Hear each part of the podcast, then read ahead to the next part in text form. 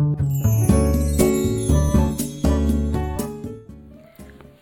はようございます。滝真由子です。今日は10月7日土曜日の朝です。今日もラジオを聞いてくださりありがとうございます。今日は弱みを強みに自分にしかできないことが誰にでもあるというお話です。突然ですがあなたの強みって何でしょうか、えー、面接などでよく聞かれるワードでこう自己分析をして自分の強みについて考えたことはある方は多いと思います。まあ、資格とか確実にこう実績があるようなことは別としてどうしても自分の強みってすごく一般的な表現になってしまうことが多いように思います。私もあの大学時代に就職活動でこの部分と向き合いましたけどなんかこれといってすごくアピールできることもなくそういう自分の強みって埋もれてしまって、うん、そうなると面接などで結果が出なかったり、まあ、自分をすごくアピールできなかったりした思い出があります。まあ、反対に自分にはこう強みなんてないって思っている方もいるんじゃないかと思います。私は実は以前はこのタイプですごく悲観的な性格だったからかいつも私なんて、まあ、大したことないみたいな気持ちが根底にありました。私のできることなんてまあ誰でもできるだろうし、これといってものすごく能力があるわけでもないし、まあ、言い出したらこう悲観的なことを結構、まあ、言ったり思ったりしていたかもしれません。もちろん外では結構頑張った自分を見せていたので、どこまで、えー、周りの人が知っていたか分かりませんが、私のことをよく知ると、結構悲観的だという部分に気がつかれた感じがしています。本当に以前の私は結構苦しい生き方をしていたんですよね。まあ、だからといってそういう以前の自分を否定すると、まあ、自分のことをちょっと否定しているような気持ちになって苦しくなっちゃうのでまあそういうダメな自分が以前はいたということも今は肯定的に受け止めています。こうやってまあ、配信のネタにもなるわけですからまあそれはそれでいいよねと思うようにしています。で自分の弱みがもしかして強みなのかもしれないと思えたのは、まあ、信頼できる方に相談したことがで話を聞いてもらってアドバイスしてもらったことが大きいですね。あなたのその発想は、まあ、あなたにしかないから大切にした方がいいとかあなたが当たり前にできていることってみんなができることじゃないよとか。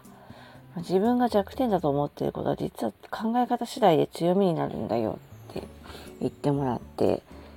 最初何言われてるかわからないぐらい全然通じなかったというか浸透しなかったんですけど、まあ、丁寧にいろいろ説明していただいてかなり目から鱗の状態でした。でこれって言われてすぐ自分が変わるわけでは当然なくってまあ、変えようと思ったら自分から行動を取らなきゃいけないんですけど、まあ、そこは私の多分いいところでもあって、まあ、リスクのないことはとりあえずやってみようみたいな精神があって割と行動できるので、ま、発想を言われたように書いてみることにしたんですね。ま、例えば考えすぎてしまう部分は、ま、人よりも頑張れる私みたいに思ってみたりとか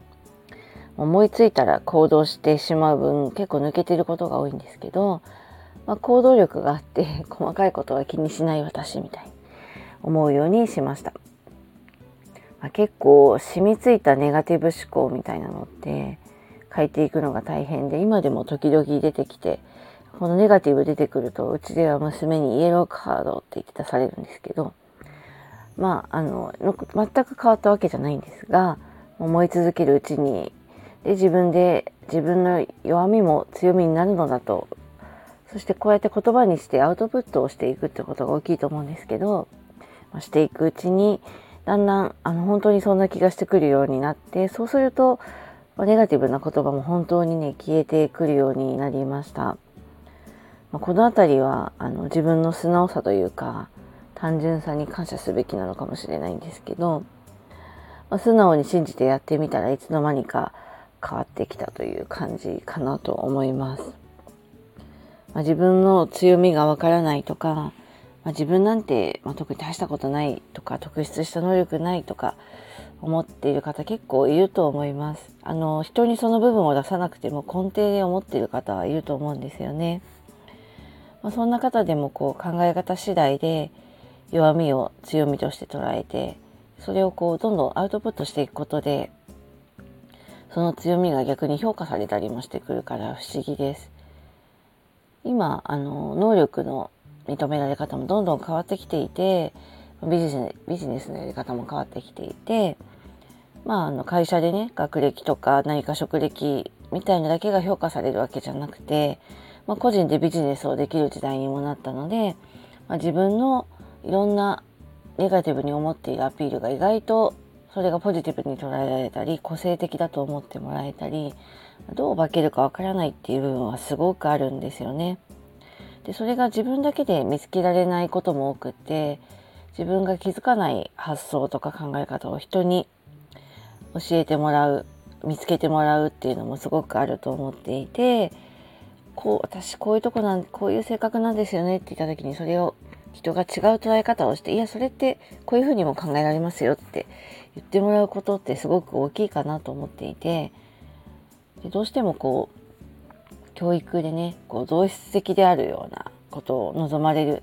教育を受けてきたのでなかなかあの、うん、自分をアピールしたりとかできない自分にモヤモヤすることも多いと思うんですけど、まあ、人間は一人では生きていけませんし本当にできないことは人に助けてもらったりそうやって自分で見つからない自分の良いところは人に違う考え方で指摘してもらうみたいなこともあってで前向きでこう懸命に取り組んでくれる人にはサポートしてくれる人も出てきますよね。で私が運営しているノートのメンバーシップでは、まあ、人生100年時代を前向きに生きるという考え方のもとでメンバーが交流していて、あ、そういうサポートがし合える環境にもなっています。あのこの配信のリンクにもノートのコミュニティのリンクを貼っておくのでよかったら見てください。ま、自分の弱みを、ま、嘆くよりは弱みが強みに変わるような考え方をしてまあ、自分を大事にして生きていけたらいいなと思っています。一斉生きていきましょう。私もあのサポートできることはサポートしたいと思っています。ということで今日は自分の弱みを強みに自分にしかできないことが誰にでもあるというお話でした。今日もラジオを聴いてくださりありがとうございます。この内容はノートの方にまた詳しく書いていますのでそちらもよかったら読んでください。えノートのいいねも、えーと、 stand.fm のいいねもあのぜひお待ちしています。ではこの辺りで失礼します。滝真由子でした。バイバーイ。Thank you.